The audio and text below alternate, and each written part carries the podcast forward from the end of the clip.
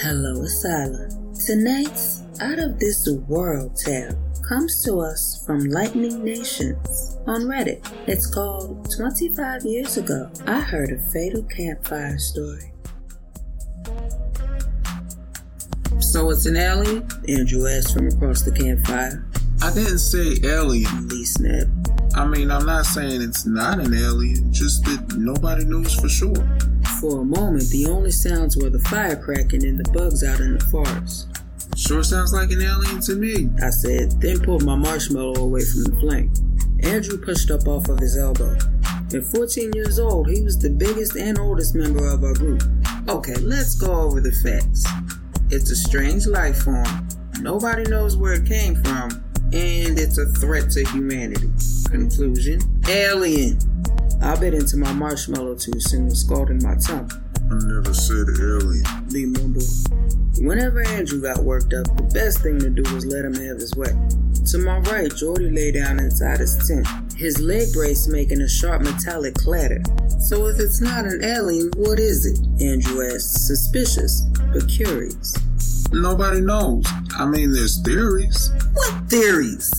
Lee leaned forward. Okay, some people think it's a parasite from beneath the ocean. They say scientists off the coast of Mexico were drilling when they accidentally stumbled into this hidden cavern, which meant it was able to find a human host and escape. That's just the plot of the thing, Andrew said, his voice all serious.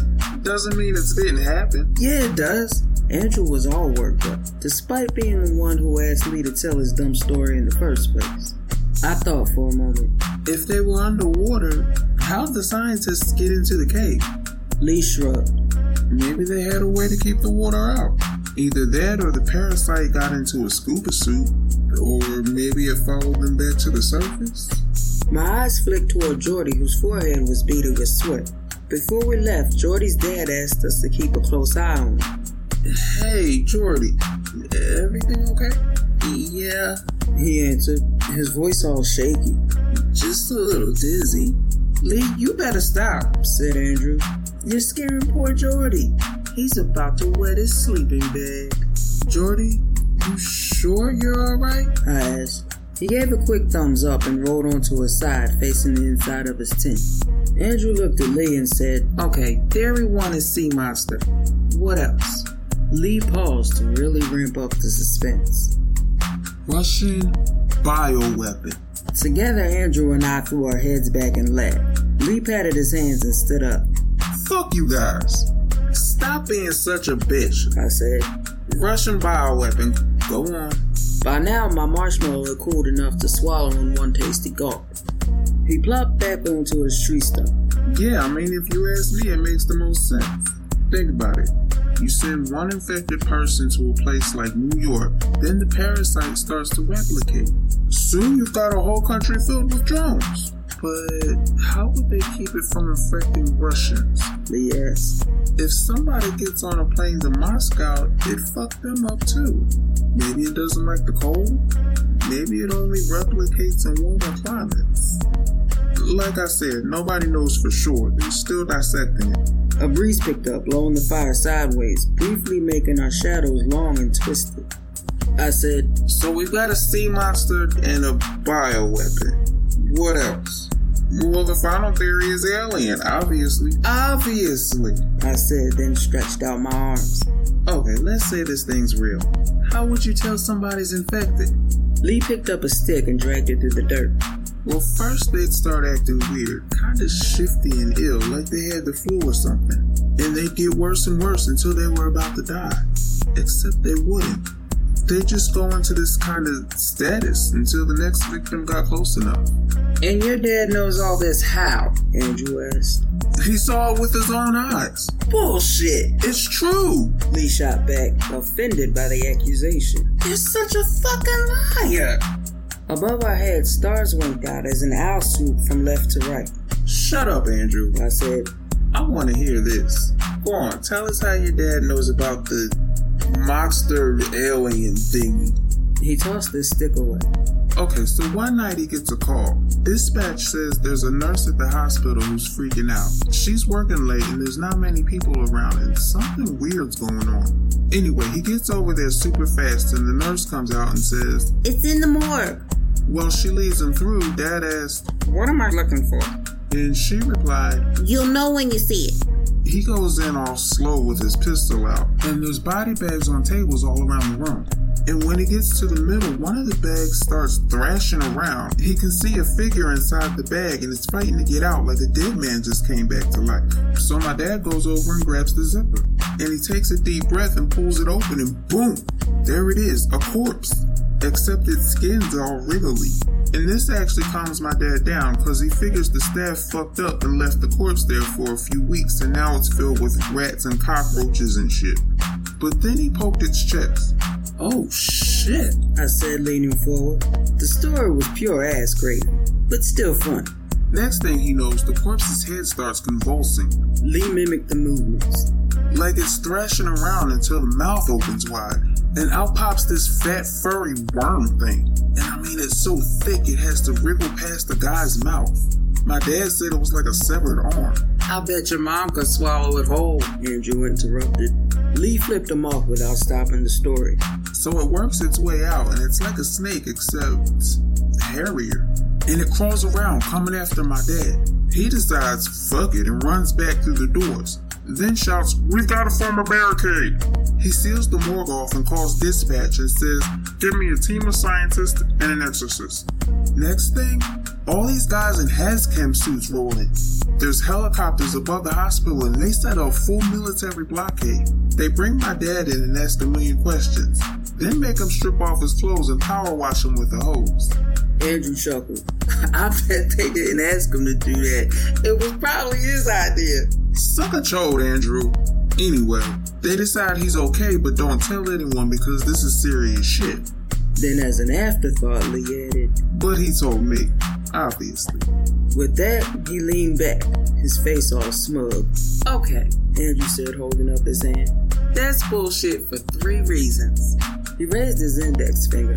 Number one, we live in a boring as fuck town full of losers who talk about boring as fuck shit all day. If that happened, it'd be all anybody talked about.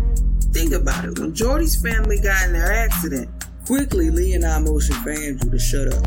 Months earlier, Jordy's dad lost control of his Volvo with the whole family. Jordy and both his parents inside. The vehicle tumbled down an embankment, flipped several times, and came to a stop upside down. Jordy got a metal plate in his skull along with a fancy leg brace. His dad got a cracked wrist, and his poor mom wound up six feet under. For weeks, we were worried Jordy might wake up a vegetable. Although Andrew was sometimes an asshole, he wasn't that big of an asshole to deliberately bring up the accident. He just got carried away. He cleared his throat and said, When Roy Lee body shit in on the post office floor last year, it was literally front page news. How the fuck could they kept the government quarantining an entire hospital under wraps? And if they did quarantine all those people, why would they just let your dad walk away? You said it yourself. Nobody understands this thing. How would they know it didn't implant him with eggs or spores or something? Because they scanned him? Lee replied. You're so full of shit. I'm serious. Yeah, like the time your dad killed Bigfoot. He did kill Bigfoot. Lee looked ready to get in Andrew's face, which wasn't a good idea because he was burning mad, even though it was just a fun campfire story. It took 56 bullets to bring him down, and the CIA stole the body. It was a huge cover up. Okay, ladies, calm down. I said a yawn. It's getting late. I'm turning in. Cool story, Lee, even if it was made up. Everybody turned toward their own tents, murmuring goodnight. What was the third reason? Jordy asked without looking around. I thought he'd fallen asleep already. What? Andrew asked. You said there were three reasons the story was bullshit. What was the third? Andrew grinned. Lee's mom didn't say anything about it when she had my dick in her mouth last night. Lee fired back with, Is your dick so small ladies can talk with it still in their mouths?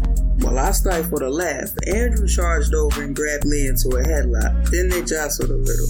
Good night. I said, zipping shut the entrance to my tent. But lying there, I couldn't sleep. Not because of the story, though. It was just one of those awkward human nights. After an hour of tossing around, strange sounds started coming from outside. They were hard to hear over Andrew's snores, even when I listened carefully. So I poked my head outside and realized they were coming from Jordy's open tent. He hadn't looked so hot earlier. There might have been something wrong. Jordy, I called softly. No response. I called again, a little louder this time. Still nothing. By now, the fire had burned itself out. I kicked on my shoes, felt my way to Jordy's tent, and leaned inside. Jordy, bud, everything okay? That close, I could sense movement. His sleeping bag was zipped all the way up and facing away from me, but it looked as though Jordy was wriggling around, like an escape artist trying to break out of a straitjacket. I gulped. As my fingers hovered inches away from the zip of the bag, my thoughts went back to Lee's story to the parasite and how it leaped between hosts. The roasted marshmallow nearly slid up again. Part of me wanted to give Jordy a nudge to check he was okay, but at that moment I'd have rather dipped my hand in the shark infested waters. I pictured a fat furry alien worming its way down my throat, but there was no reason to panic since the most plausible explanation was Jordy had decided to spank the monkey. If I nudged him, the guy would probably roll over bare cock in hand and it'd be super, super awkward. Back in my tent, I pulled the zip all the way up and slept as far from the entrance as possible. Did I believe Lee's dumb story? Enough to keep a heavy torch close by in case any aliens tried to climb inside my mouth, apparently. The sun was up when I heard Lee scream. Groggy and tired, I crawled outside. What's going on? He was performing chest compressions on Jordy, who had gnats and mosquitoes all over his face. Wake up, Jordy! Lee shouted, his voice all shaky. Wake up! Andrew stood over them, jaw hanging open. Jordy wasn't moving. He wasn't breathing either. Since I was the fastest, I sprinted to the closest ranger station and frantically explained the situation. The ranger called a doctor who got there too late, far too late to help. Jordy was dead. We called our parents who came to pick us up. A few days later, after the three of us returned to school, the principal summoned us into his office. He sat on his desk in a weirdly informal way, a grim look on his face. Boys, I just got the call from Jordy's father. He sighed. First things first, none of you did anything wrong. In fact, the doctor praised you for reacting so quickly when you discovered what happened. But as you know, a while back, Jordy and his family got into an accident, and he suffered a pretty nasty brain injury. Oh, fuck no. My gut twisted. Since Jordy was six months out of the crash without any lingering problems, the doctors classified him as low risk, which meant his dad didn't see any harm in letting him camp out with his closest friends like old times. The principal pinched the bridge of his nose. Well, unfortunately, after brain injuries, people can suffer all kinds of medical problems months or even years later. I don't say it. Please don't say it. Well, it turns out in the middle of the night, Jordy took a pretty severe seizure. My throat sealed itself shut. Like I said, you boys didn't do anything wrong. If Jordy had been asleep in his own bed, it would have been the exact same result. The principal kept speaking, although I didn't hear a single word because already the guilt had taken hold. When I leaned into Jordy's tent, he'd been mid seizure. He'd been mid seizure, just walked away. The principal asked if we needed to go home early to properly process the news. All three of us said yes. I never told anybody what happened. I came close at the funeral but decided against it, partly because it wouldn't have done any good, mostly out of shame. So that's it. There's really not a point to this story, but the 25th anniversary of Jordy's death is creeping up, and I felt this overwhelming need to tell somebody, anybody, even just strangers on the internet. So now the story's out there, you know about the shitty thing I did. Tell me, my dear Asylum, is there anything you've done when you were younger that you regret now? Would you like to get it off your chest? Do tell. I would love to pick your brain. If you enjoyed this tale by Lightning Nations, you can find the link in the description. And if you have a tale that you would like narrated by me, you can reach me at justmygemini at gmail.com. Until next Friday, good night. And don't let the monster under the bed bite.